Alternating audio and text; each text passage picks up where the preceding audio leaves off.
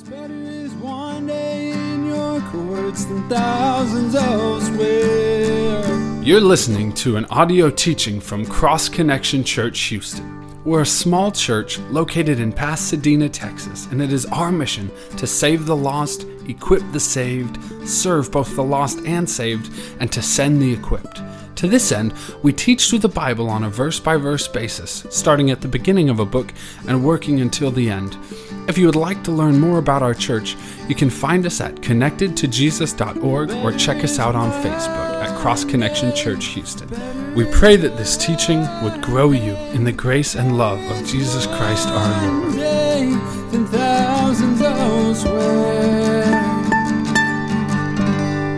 For the past few months, we have been studying through the book of Hebrews, which is all about uh, how Jesus is greater than everything, how he's greater than everyone else. And so far in our study, we have seen that Jesus is greater than all the amazing prophets of the Old Testament. He's greater than all the spectacular angels. He's greater than Moses that God used to deliver the nation of e- uh, Israel from Egypt, who God used Moses to give the law. He's greater than Joshua, who led uh, the nation of Israel into the promised land. And this morning we're, we're taking a, a break from our study uh, through Hebrews, but we're still going to be looking at the greatness of Jesus. We're going to be looking at the greatness of Jesus in baptism. And this morning we're going to have three people getting baptized uh, right here in this tank. And those three people are Mario and Abigail and Isaiah. And the reason these three people are getting baptized is, is ultimately because of the greatness of Jesus. They're getting baptized because of the greatness of Jesus to save them from their sins,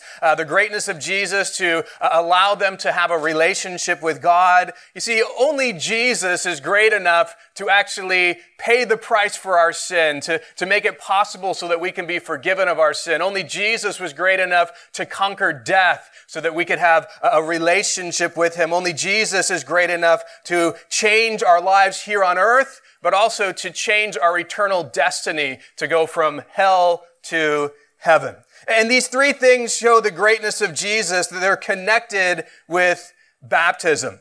Now, in the New Testament, there's a, a, man who, you know, was very connected to baptism. We actually, when we speak of his name, we refer to him as John the Baptist because one of the main uh, callings that God had on his life was to baptize people.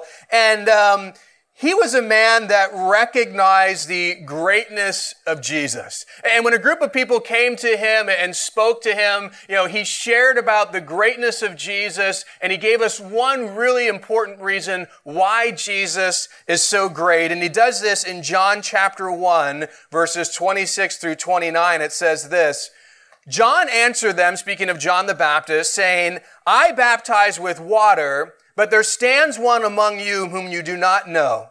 It is he who, coming after me, is preferred before me, whose sandal strap I am not worthy to loose. These things were done in Bethabara, beyond the Jordan, where John was baptizing. The next day, John saw Jesus coming towards him and said, Behold, the Lamb of God that takes away the sins of the world. So as people are gathered around John the Baptist, he tells them, you know what, there's someone who's coming. Someone who's coming here, he's going to be in your midst, and he is so much greater than I am. You know, and people were coming to him and saying, man, you know, are you the Messiah? Are you, you know, a great prophet like Elijah? I mean, people thought John was, was great, and John's wanting them to see, well, you might think I'm great, but there's someone far greater than me. Someone who's coming that's so much greater than I am that I'm not even worthy to untie the sandal, the straps on his sandals. Now, now the person that John is speaking of here is Jesus. And so he's saying, Jesus is so much greater than me that I'm not worthy to untie his sandals. Now, this is something that in that culture and that context would have made sense, but I want you to understand there was a common thought in that time that a disciple must serve his teacher in every single task. So if a teacher tells him to do this or to do that or whatever, the disciple had to do that except there were two things that he wouldn't do. He wouldn't have to take off the, the person's sandals and he wouldn't have to wash their feet. That would say, you know, that's, that's beneath a disciple. That, that's too low for them to have to do. That's reserved for the lowest of servants. And this is something that we need to realize because, you know, in our day and age, you know, most of the roads we walk on are paved. You know, we wear shoes. But back then, you know, it was just dirt roads. People wore sandals. And so, you know what? You have pretty disgusting feet. And imagine this. Guess who else is on those roads? There's donkeys, there's camels, you know, there's horses, and they're pooping and they're peeing. And the roads are just disgusting. Let's just be real. And people are walking through this all day. And so then they come to your house. And you don't want that in your house. And so there was the lowest servant. Why? Because no other servant wanted this job. He was the one stuck with the job of removing the sandals and washing people's feet before they came into the house. And so the saying was, hey, if you're a disciple, then you have to do everything except that. You don't have to touch people's feet. You don't have to wash their feet. You don't have to remove their sandals. That's for only the lowest servant slave in the home. And John the Baptist is saying, you know what? Jesus is so much greater than I am. I'm not even worthy to do what the lowest slave does. I'm not even worthy to untie his sandals and to wash his feet. And then the next day that John sees Jesus coming towards him, he gives everybody around the main reason why Jesus is so much greater than he is. He says, Behold the Lamb of God who takes away the sins of the world. Now, for us today, if you don't know anything about the Bible, if someone says, Behold the Lamb of God, you know, that might not kind of bring much to your attention. That might be kind of a weird statement of all the things to, you know, talk about God. You call him a lamb. You know, that kind of just seems weird. I mean, why don't you call him something different? But for the Jews, back then, when they hear Lamb of God, all sorts of things would have come to their mind because their history was full of significant things connected with lambs. They would have started with back in Genesis, where Abraham speaks prophetically when he says, God will provide himself a lamb. And then they would think of the Exodus where there was the Passover lamb that they killed and they put the blood on the doorpost and lintel and the death angel passed over their house. They'd be thinking of that lamb. And then in Leviticus, we have the sacrificial lamb, the one that was killed to atone for the sin of the nation of Israel. And then in Isaiah, there was this great prophecy that he is going to, uh, the Messiah is ultimately going to be a lamb that is going to be sent to the slaughter. And so when John the Baptist says, behold the Lamb of God who takes away the sins of the world, the people would be thinking of all these things because they, they understood, you know, a lamb was very significant in their history. And the fact that John is saying, behold, look, there he is. There is Jesus. He's identifying Jesus as the lamb. All these things coming to their mind. That's the guy right there. He is the Lamb of God who takes away the sins of the world. Now, I think something interesting to note about you know, all these references to the lamb is back in Genesis 22 when, when Isaac says to Abraham, Hey, behold, there's the fire and there's the wood for the sacrifice, but where's the lamb? Well, where's the lamb for the sacrifice? And that's when Abraham says, God will provide himself a lamb. You know, where is the lamb? That's the question that rings throughout the Old Testament. Where is he? We need him.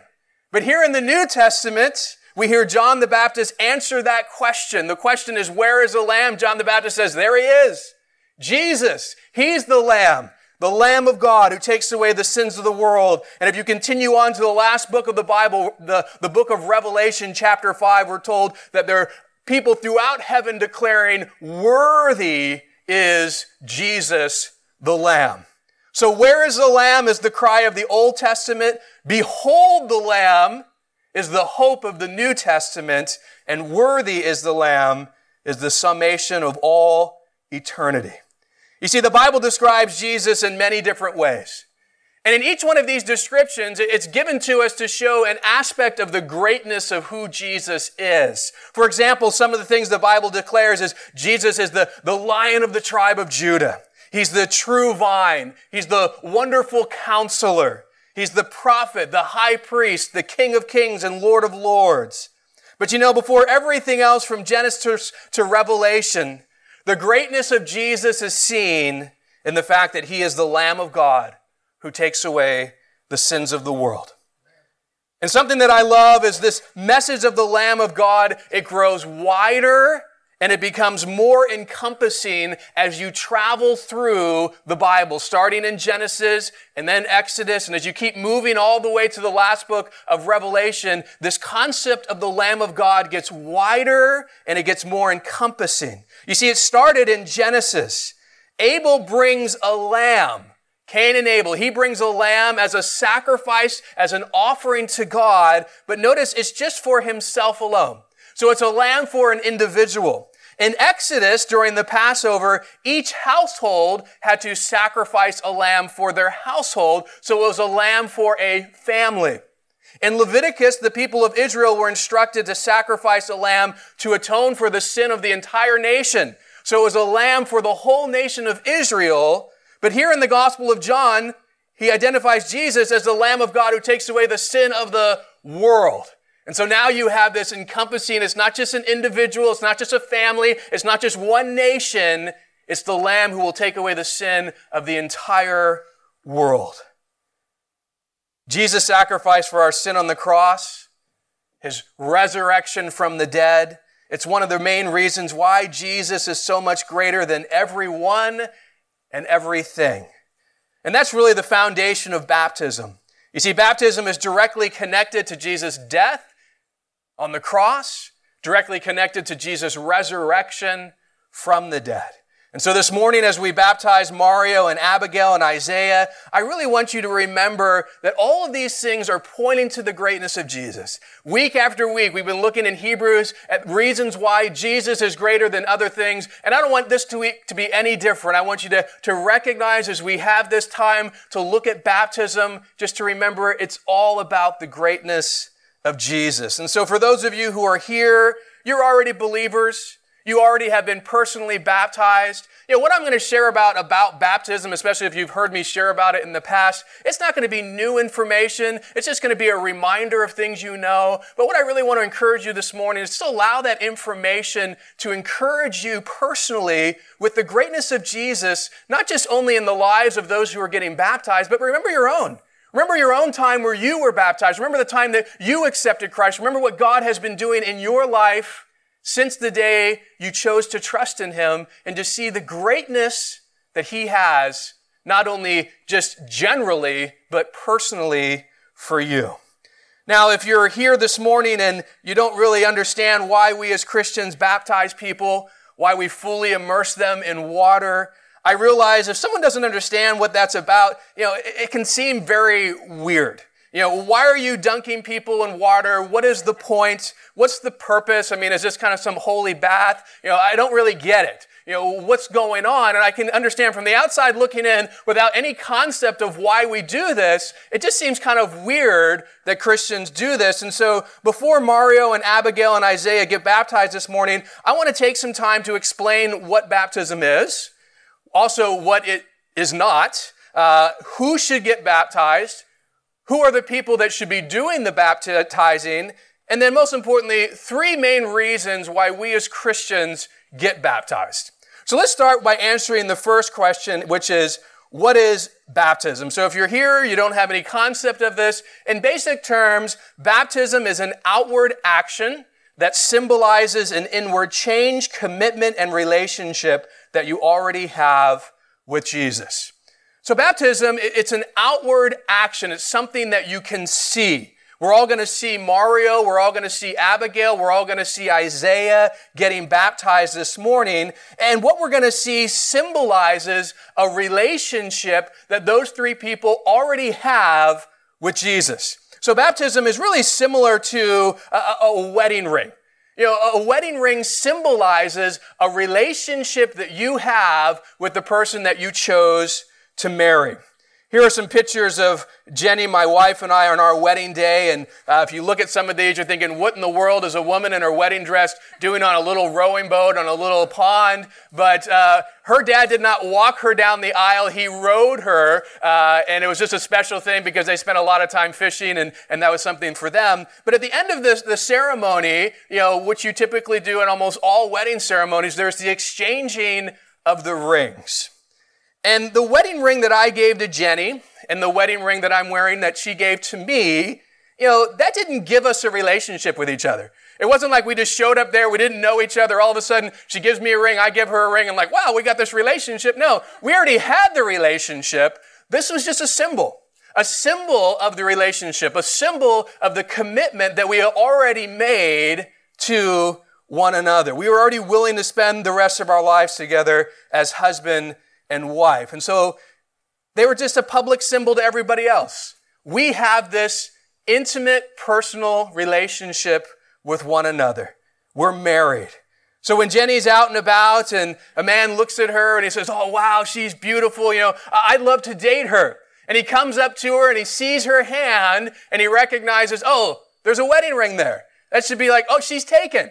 You know, I can't pursue her. You know, she's someone who's already given herself uh, in a relationship with someone else. But if that guy continues to pursue Jenny after she knows he's married, then he'll get to see my wedding ring in his face. So, you know, wedding rings are this public symbol that you're committed in this relationship with a husband or wife, but baptism's a similar thing.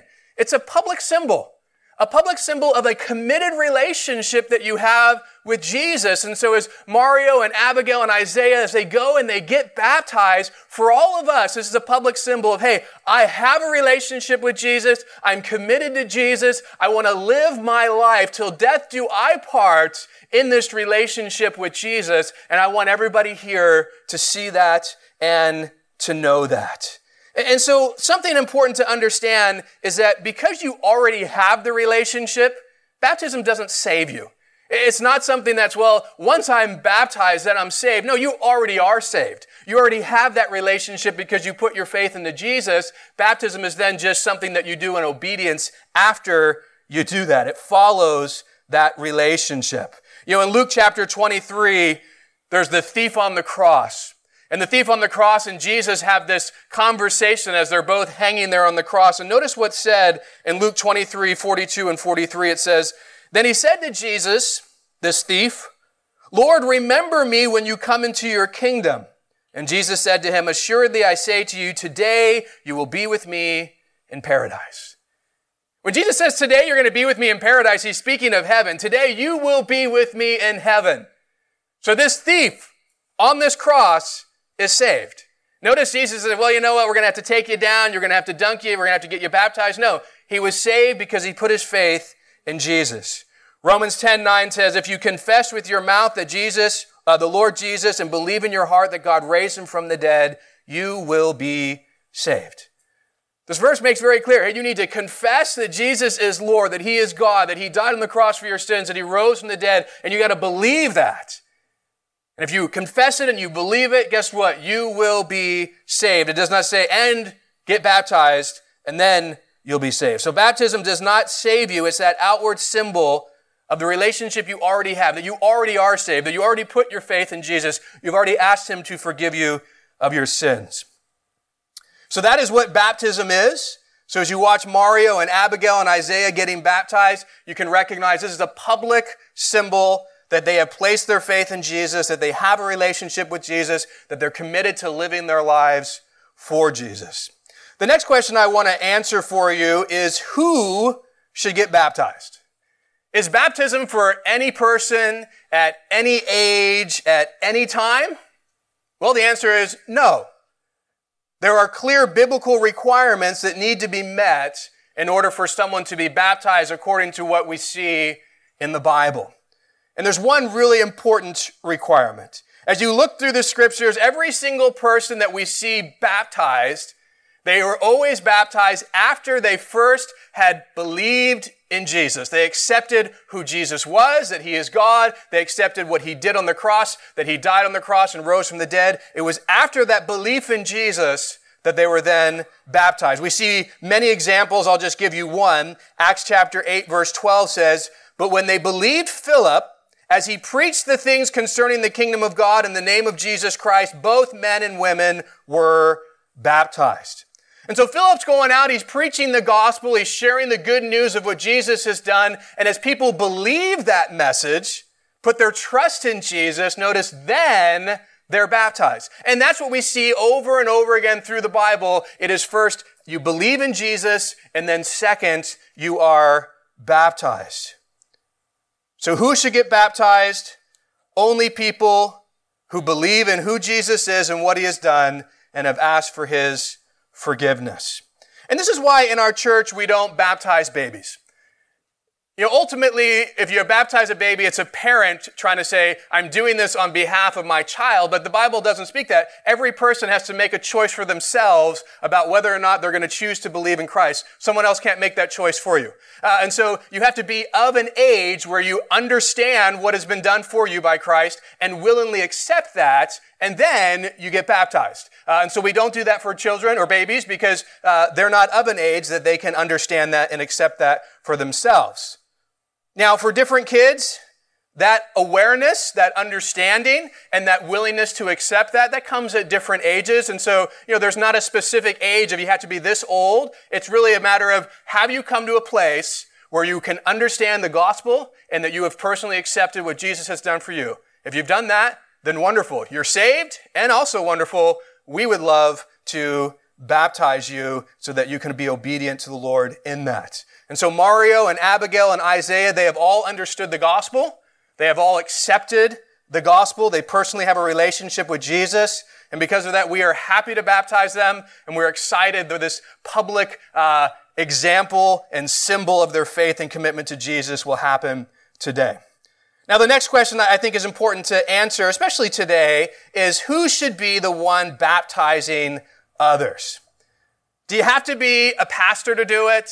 You know, do you have to be an apostle to do it? Do you have to be on some kind of church staff, you know, have some kind of role or some kind of responsibility or some kind of title? You know, is that the requirement for someone to baptize another person? And the answer is no. Jesus said in Matthew 28, 19 and 20, Go therefore and make disciples of all nations, baptizing them in the name of the Father and of the Son and of the Holy Spirit, teaching them to observe all things that I've commanded you, and lo, I am with you always, even to the end of the age. We refer to this as the Great Commission. And guess who the commission's to? Every single person who has placed their faith in Jesus Christ. Every single Christian has been given this commission to go into the world make disciples and baptize people in the name of the Father, Son, and the Holy Spirit. So it's not just for someone like myself who's a pastor to go in the world and make disciples. It's for all of us. And in the same way, it's not just for myself as a pastor to baptize people. That's something that anybody who has placed their faith in Jesus Christ has the authority from God and the ability to do. And so Answering that question, who should be the one baptizing others? It is anyone who has already placed their faith in Jesus. If you are a Christian, then you have that authority from God. Now, last year I had the privilege of baptizing my two daughters. And you know, I wasn't really doing that just as a pastor. I was doing that much more as a Christian father. You know, that that is what I wanted, that I wanted to, as a dad, say, I get to baptize my two girls. And it's a wonderful thing for a parent who is a Christian to baptize their child once their child is of age and once their child has accepted Christ. Uh, it's, a, it's a wonderful thing to do. That's a wonderful thing if you have a friend. You've been sharing the gospel with them and all of a sudden they accept Christ, that, that you get to be that person to baptize them or you have a coworker, whoever it is, because guess what? If you're a believer in Christ, you have that ability to do that. But you know, it's also a wonderful thing. You say, you know what? I want my pastor to do this. You know, I, I, love listening. I love that. My child loves that. I want to give the pastor this privilege, this responsibility. I see it as both of those things. It's a privilege to get to baptize people. It's a, it's a great responsibility. And I'm excited that people allow me to do that. Say, hey, you know, I, I want to give you that. You know, and especially for parents, I want you to be the one that, that gets to, to baptize my child. And so both are biblical, both are wonderful. And I bring that up especially because this morning, you know, I'm going to get the privilege of baptizing someone else's daughter. And this morning, we're going to have a father getting to baptize his son. Uh, and so I just want to recognize uh, this is a, a great thing that we see biblically. And it's a wonderful thing just for us to be able to be a part of and do that. So baptism is an outward action that symbolizes an inward change, commitment, and relationship you already have with Jesus. The people who should get baptized are only those who have personally put their trust in Jesus, and the people who should be uh, doing the baptisms are also only those who have already placed their faith in Jesus. And so that's what baptism is, that's who should do it, and that's who should get it done. And now I want to answer maybe the most important question, especially if you're here and you don't really know why Christians get baptized. You, all right, I, I get what it is, but still I don't understand why it is you do it. And so, you know, why should we do this? Why are Mario and Abigail and Isaiah and any follower of Jesus getting baptized? I mean, I already said it. It doesn't save you. So what's the point? What's the purpose? Why do we do it? Well, there are three main reasons why we as Christians get baptized. The first reason is out of obedience to Jesus. The second reason is to publicly show our commitment to Jesus. And the third is to identify with Jesus.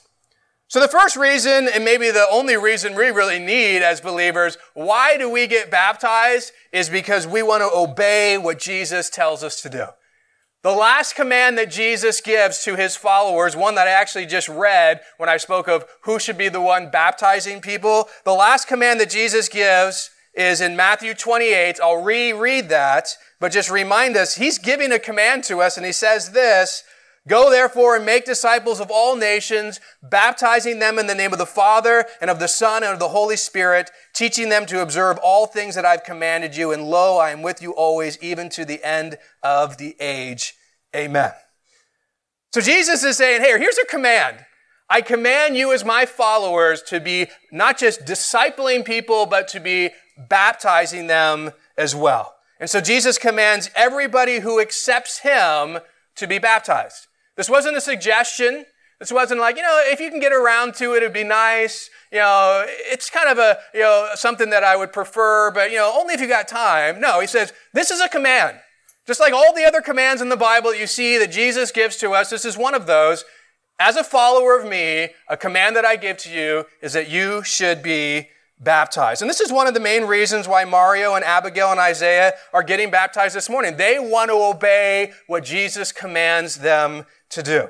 So if you are a believer this morning, you have accepted Jesus Christ, you have put your faith in Him, but you have yet to uh, obey Him and get baptized, I just want to encourage you, this is something that you need to do. I would love for you to come talk with me because right now, this is one aspect of your life where you're in disobedience, where you're definitely going against what God's word says. It's not going to save you to do it, but it is going to put you in a place where you're being obedient to what Jesus tells you to do, and that's something can easily be rectified.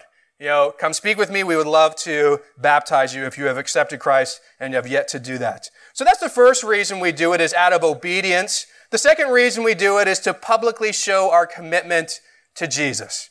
So as Mario comes up and Abigail comes up and Isaiah come up and they're getting baptized, it's a, a public commitment that I've accepted Jesus and I'm going to live for Jesus. I want to commit to all of you that I am living my life to follow Jesus. And as a symbol of that commitment, they're going to be fully immersed in water. As I mentioned earlier, that, like that wedding ring symbol, my wedding ring is a symbol of my commitment to my wife, a symbol to the vows that I made to her. Till death do us part, I will stay committed to you. And so my wedding ring is that symbol of that commitment. And in the same way, baptism is a symbol of the commitment to follow Jesus for the rest of our lives. And so as we watch Mario and Abigail and Isaiah get baptized, they are publicly showing to us the commitment to follow Jesus for the rest of their lives. So the first reason is obedience. The second reason is to publicly show their commitment. And the third reason is to identify with Jesus. You see, baptism is a step of identification because through it, you are identifying with Jesus. Through baptism, you identify with Jesus' uh, death on the cross for us. You identify with Jesus' resurrection for us. And really, to fully understand what we're identifying with. You, you got to understand what Jesus did and why he did it. And so we really got to start off with the problem. The problem is something that you need to understand so you understand, well, well, why did Jesus do any of this to begin with? And the problem that the Bible brings to us is, is two big problems, which is pretty bad news for you and I. The first problem is seen in Romans chapter 3, verse 23. It tells us, For all have sinned and fall short of the glory of God. So the Bible makes very clear every single person is a sinner. It doesn't say some have sinned or most have sinned. It says all have sinned. Now, most people, they like to see themselves as a good person.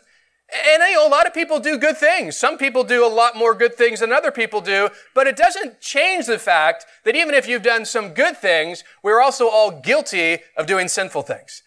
You know, all of us have not done all that God has commanded us to do. We've all fallen short of God's perfect standard. We are all sinful.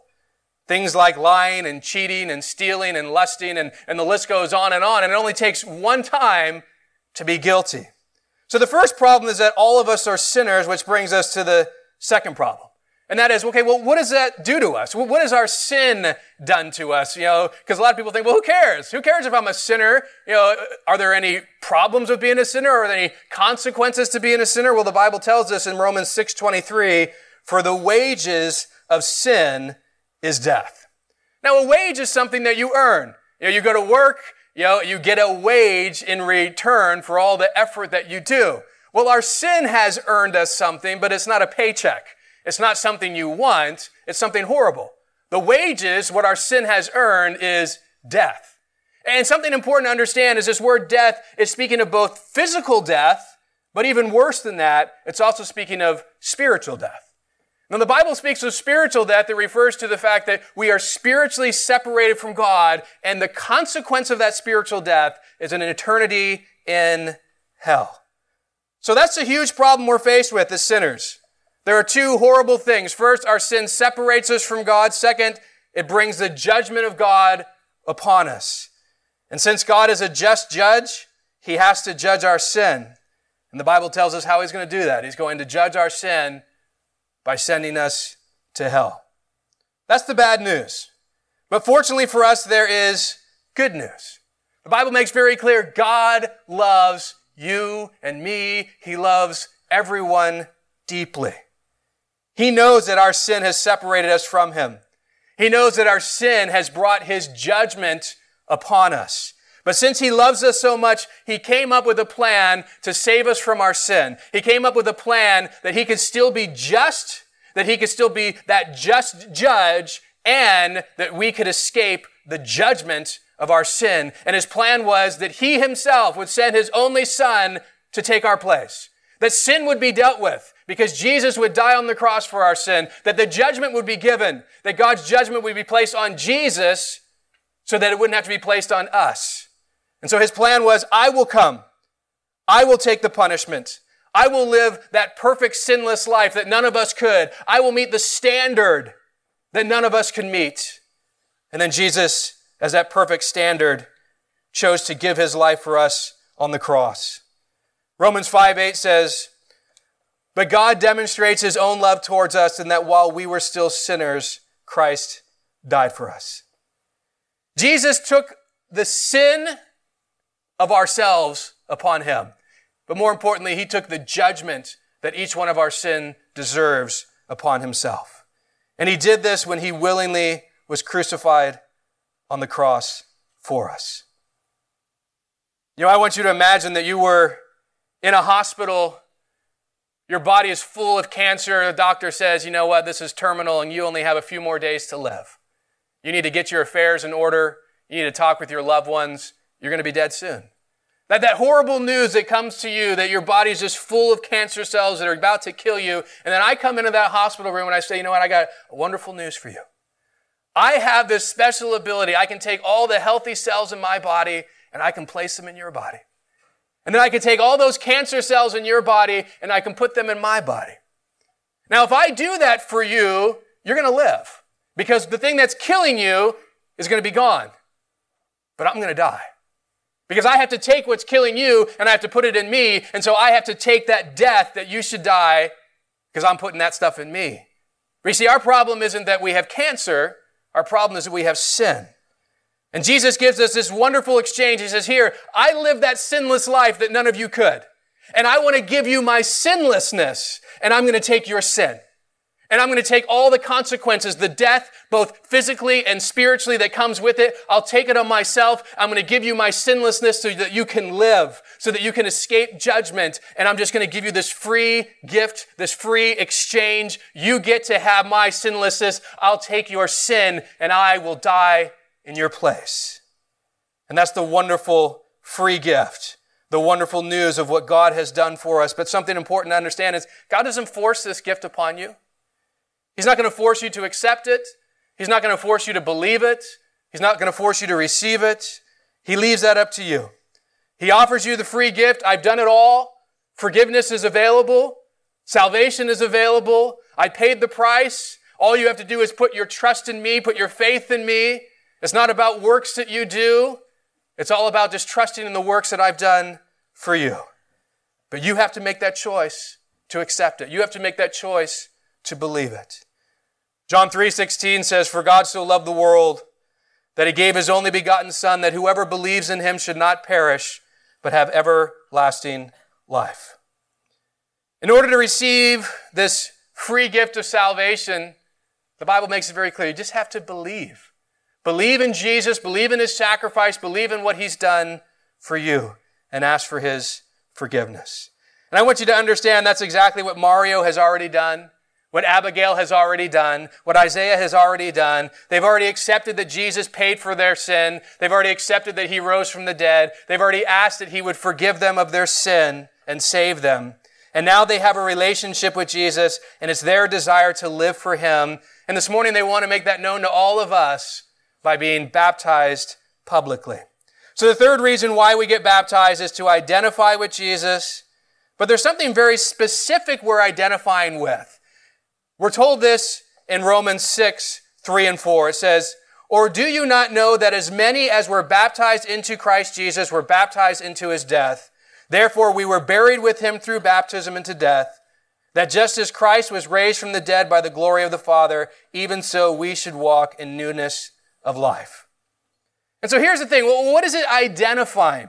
When a person is baptized, they're going to be fully immersed in water. That's identifying with the death and the burial and the resurrection of Jesus. So when Mario and Abigail and Isaiah are placed under the water, that is representing the death and burial of their old life. That life that didn't know Jesus, that life that didn't follow Jesus, that life that wasn't forgiven of their sins, that old life is now dead and they are now forgiven and they now have a new life. And when Mario and Abigail and Isaiah, they, they come up out of the water, that's a wonderful symbol of a resurrected life. That they are living a new life that now follows Jesus. 2 Corinthians 5:17 says, "Therefore if anyone is in Christ, he's a new creation. Old things have passed away; behold, all things have become new."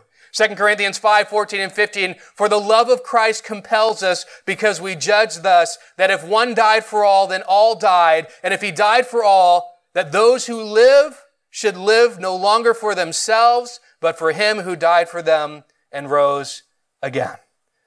So as Mario and Abigail and Isaiah come up out of the water, that is very symbolic of their new life that is dedicated to living for Jesus.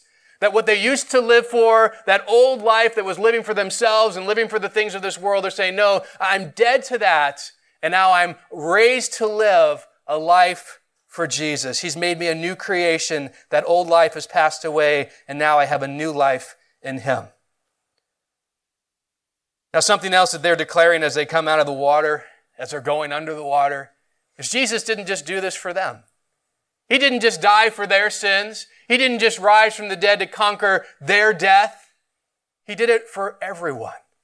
And so as you watch this, maybe you have never placed your trust in Jesus, you never accepted forgiveness of uh, the sin that He paid on the cross for, I want you to realize that this is a symbol to you. That Jesus has done this for you. That as they go under the water and that symbolic death to their old life and they raise up to a new life, realize you can have that as well. All you have to do is believe that Jesus died for your sins, Believe that he rose from the dead to conquer sin and death. Ask him to forgive you of your sins, come into your life and save you. And the Bible gives us a wonderful promise. If you do that, God promises he will save you, he will come into your life, he will change you. And it's a wonderful, wonderful thing that he does. So, the third main reason why Christians get baptized are to be obedient to Jesus, to publicly show their commitment to Jesus, and to identify with Jesus. And that's exactly what Mario and Abigail and Isaiah are going to be doing this morning. They're obedient to Jesus' command to get baptized. They're publicly showing all of us of their commitment to Jesus, and they are identifying with Jesus' death and burial and resurrection. And for those of us who have accepted Jesus, you know what? We know living this life is hard. Living for Jesus is difficult. We live in a world where there's a lot of temptations and difficulty. And so, yes, we all have this desire who have put our faith in Jesus. We want to live for Him for the rest of our lives, but it doesn't mean it's easy. It doesn't mean that we don't have problems. It doesn't mean that temptations aren't there. And so as each person comes up to get baptized, something I want us to do as a fellowship of believers is just take some time to pray for them. Because we're excited that they've made this commitment. We're excited that they want to publicly demonstrate, I want to follow Jesus, but we realize this is hard. And so we want to be here not just today to pray for them, but I want us to commit that, you know, we're going to continue to pray for them, continue to pray that God would help them live for Him as they go through this life. And so uh, we're going to start just going straight into it, and we're going to have each person that get baptized just come up one at a time, and they're going to come and we're going to take time to pray for them as a church. And I'm just going to give some time. Not all of us will pray, but if you feel led by the Lord that you want to pray, pray out loud so we can hear and agree. And then I'll close that time of prayer and then we'll baptize that individual and then we'll have the next person come up and we'll just kind of follow that pattern of we'll get to pray for them as a church. I'll finish that prayer time. We'll baptize them and we'll just keep going through. Uh, and so we're going to start uh, by having Mario come up this morning, and he's going to be the first one that uh, we go ahead and we baptize. Uh, and so we're going to have him come on up here. We're going to take some time just to, to pray for him. And uh, I'm just going to leave it open for any of you who just want to pray for Mario, especially just praying uh, for God's strength and God to help him uh, as he's making this commitment. I want to follow Jesus with my life, uh, that we would lift him up before the Lord in that. And so I'm going to leave that up to anyone who feels led to do that, and then I'll close us in prayer. Father, we are so grateful for the work that you have done in Mario's life, Lord. We're so grateful that you brought him to a place where he recognized who you are and what you've done for him. We're so thankful that you have saved him. We're so grateful, God, that he wants to live for you. Lord, we know that this world is difficult, that it's full of temptations and struggles and hardships. But we also know that your spirit dwells within Mario, Lord, that you give us strength, that you give us all we need to live a godly life, Lord. And I just pray that each and every day, you would remind Mario of the fact that you are there for him. That when things are difficult, that you can get him through those difficulties. When things are hard, that you are bigger than anything that he faces. Lord, I just pray that you would just continue to give him a deep understanding of your word, uh, a desire even greater every day to study it, to know it, to know you. God, that you would just help him to just become uh, a godly man who makes a great impact in this world for you. Uh, and I just ask that you would just bless him today as he takes this step of obedience in front of all the people here. Lord, that this would just be a, a wonderful step closer to just being more like you and following your example. Uh, and so we just lift him before you, and we are excited for the many things that we know, Lord, you're going to do in and through his life. Uh, and we just ask for your blessings. And we ask this in Jesus' name. Amen.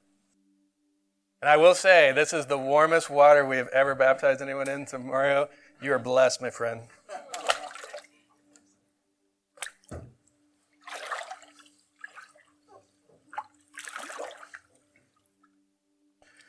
All right. Well, Mario, I baptize you in the name of the Father, and of the Son, and of the Holy Spirit.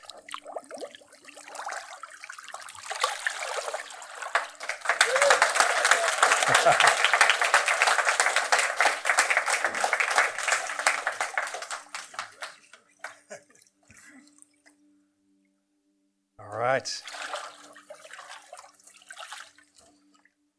Well, we're going to have Abigail come on up next and with her mom, Jessica. She's going to be the next one to go ahead and get baptized. And Abigail wanted to say a few words, so you can speak right in here to this microphone. Um, I just wanted to say something. The reason I'm getting baptized is because I love Jesus and I want the whole entire world to know. That's amazing. That's great. Do I have to lay down? No. No, it, it picks you up. Um, I just uh, had a Bible verse I wanted to read um, for Abigail on this special day. Um, some of y'all probably already know it. It's Numbers 6, 24 through 26. Um, the Lord bless you and keep you. The Lord shine his face upon you. And I had it memorized earlier. Yeah, and show his favor on you. Um, the Lord lift up his face towards you and give you peace. Yeah. We're going to do the same thing. If any of you want to pray for Abigail, I want to encourage you to do that. And then uh, I'll close us in prayer. Father, what a wonderful statement that Abigail made. I, I love Jesus and I want the whole world to know. And uh, just shows her heart for you. Statement. And be great if all of us have that heart to we love you and we won't care who knows. We want everybody to know. Uh, Lord, I just pray that that would continue to be the passion of her life. Lord, loving you, growing in that relationship with you more and more each and every day, and being a bold witness for you to declare to the world her love for you and that she could declare to the world how you love them. Uh, and so, God, we are so thankful that at a young age, she has made a commitment to you. At a young age, she wants to publicly be seen as following you. Uh, and God, we just pray that you would just help her to grow up to be just a mighty woman of God, Lord, that you would use her in powerful ways. God, that you would just help her to impact this world uh, for you, Father. And so we were just so excited um, for the work that you have done in this young girl's heart, Lord. And we are so excited for the many years ahead uh, that you have to work in her and through her and use her. Uh, and we are just looking forward to watching uh, her develop and become more and more like you each and every day. Uh, and I just pray as a church, Lord, you would just help us to stay committed uh, just to praying for her uh, and her growth, um, and that she would just follow you uh, each and every day. And so we thank you for the work you're doing, and we pray that you would just continue to bless her and use her and do mighty things through her. And we ask this in Jesus' name. Amen. Abigail, I baptize you in the name of the Father, and of the Son, and of the Holy Spirit.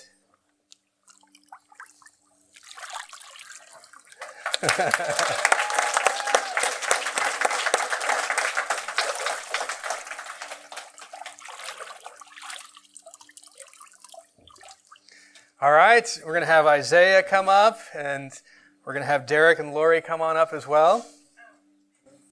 So if anyone has something that they want to say, we'll say it, and then we'll pray. So looks like Lori has a verse you might want to read.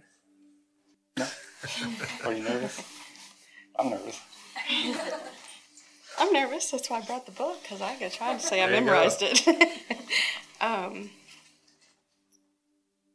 so a little bit over 11 years ago, he was born, and the verse uh, Romans 8:28 is his birth verse, and it says, "And we know that for those who love God, all things work together for good, and for those who are loving, loved according to His purpose."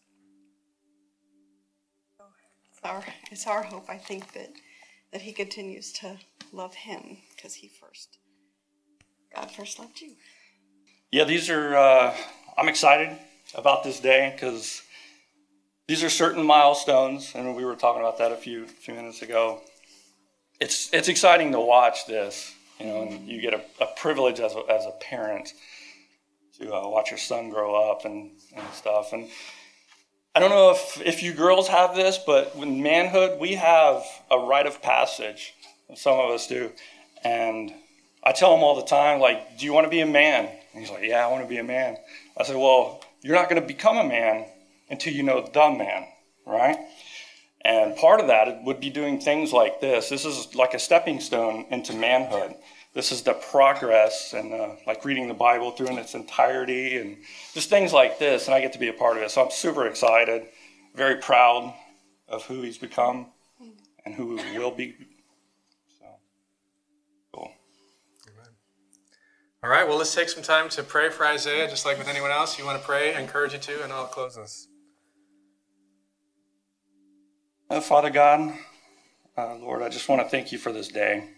I want to thank you that I, me and Lori, we don't just get to, to witness this, to see him grow, to see him walk with you, but we also today we get to be a part of this and uh, and to participate in in his declaration of faith. Lord, I, I thank you for his willingness, his desire to be stronger and to walk with you deeper Lord, I, I pray uh, for our family. I pray that you continue to give me and Lori the strength and the courage to continue to raise him uh, to become a, a, good man. And uh, Lord, I, I, pray for Isaiah just to continue to walk with you, Lord, and uh, to grow and to mature in you. And uh, so we just we just pray for your blessing over his life, and uh, we thank you for all that you've done so far. In Jesus' name.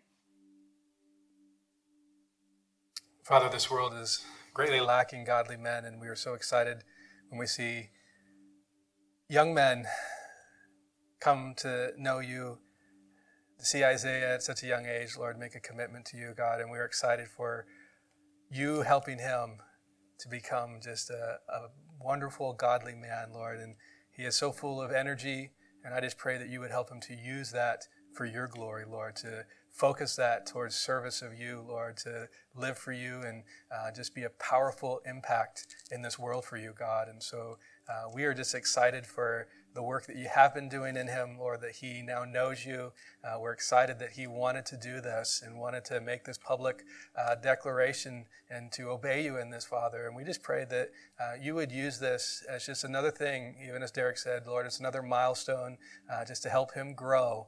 Uh, and we're just excited for um, what the future holds, God. And we know that you do exceedingly abundantly beyond what we can ask or think, Lord. And I know that we would love to see so many amazing things in Isaiah's life, Lord. And we know that you have a wonderful plan for him. Uh, and so we just ask that you would help him to be a man of your word, Lord, a man of prayer, a man just devoted to you. And that uh, as he loves you, Lord, that you would use him to love others. And um, but we're just so grateful. Uh, and we just look forward to all the work that you're going to do in him. So we just pray uh, for your blessings upon his life.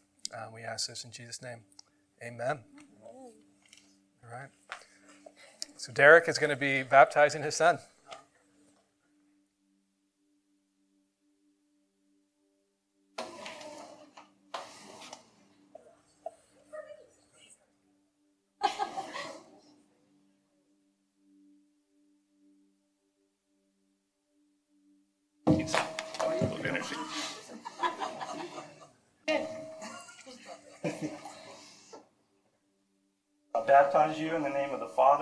Son, and the Holy Spirit.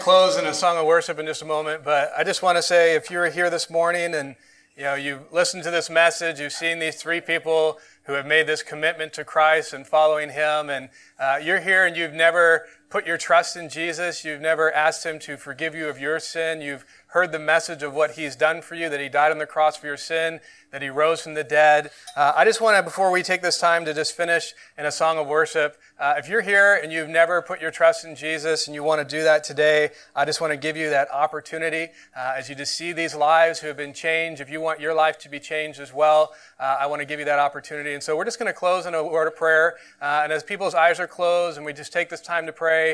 Uh, if that's you and you want to make that commitment this morning, you want to ask for Jesus' forgiveness, you want to put your trust in Him, I'm just going to ask, as we're just in this time of prayer, that you would raise your hand uh, because I want to pray for you uh, and just give you that opportunity to accept Him. And so let's just pray, uh, and I'm going to give you that opportunity today. Lord, we are so grateful for the work you can do to change lives. We're so grateful for Mario and Abigail and Isaiah and their commitment to you, and that we got the privilege of being a part of this wonderful ceremony of baptism with them, God. And we're just so thankful that it all points back to your greatness and what you did on the cross and what you did from rising from the dead, Lord. And so we're so thankful for that. Uh, and for all of us who have accepted you, Lord, I know that this is a wonderful privilege uh, as we see your greatness and are reminded of what you've done personally in our own lives. And so if you are here today, as we're just in this time of prayer, uh, if you have not put your trust in Jesus and you want to do that, I'm just going to ask you to go ahead and raise your hand, uh, and I want to pray for you. So if you're here and you've never done that and you want to do it today, go ahead, raise your hand. Let me pray for you. Anyone here today? Well, Father, you are so good to us. We know that we only love you because you first loved us. And your love was so powerful and so clear. You didn't just say it, you proved it. You proved it on a cross. And we are so thankful for it. And I just pray, Lord, that we would have that boldness, that desire, that we would have that heart of Abigail who says, I love Jesus and I want the world to know, Lord, that that would be us. We would want to share with others what you are doing in our life, Lord, that boldness to stand up in front of a group of people and get baptized. Lord, not just to do it once, but each and every day we'd be willing to stand boldly before you, before this world, and declare, hey, we are followers of Jesus and we are proud to be. We love Jesus and we want to know what he has done for us. And so just help us just to be bold witnesses for you. And just continue to work in Mario and Abigail and Isaiah and bless them. We ask this in Jesus' name. Amen. I have the worship team just come on up. We're going to close in a song of worship and then we'll close out our service.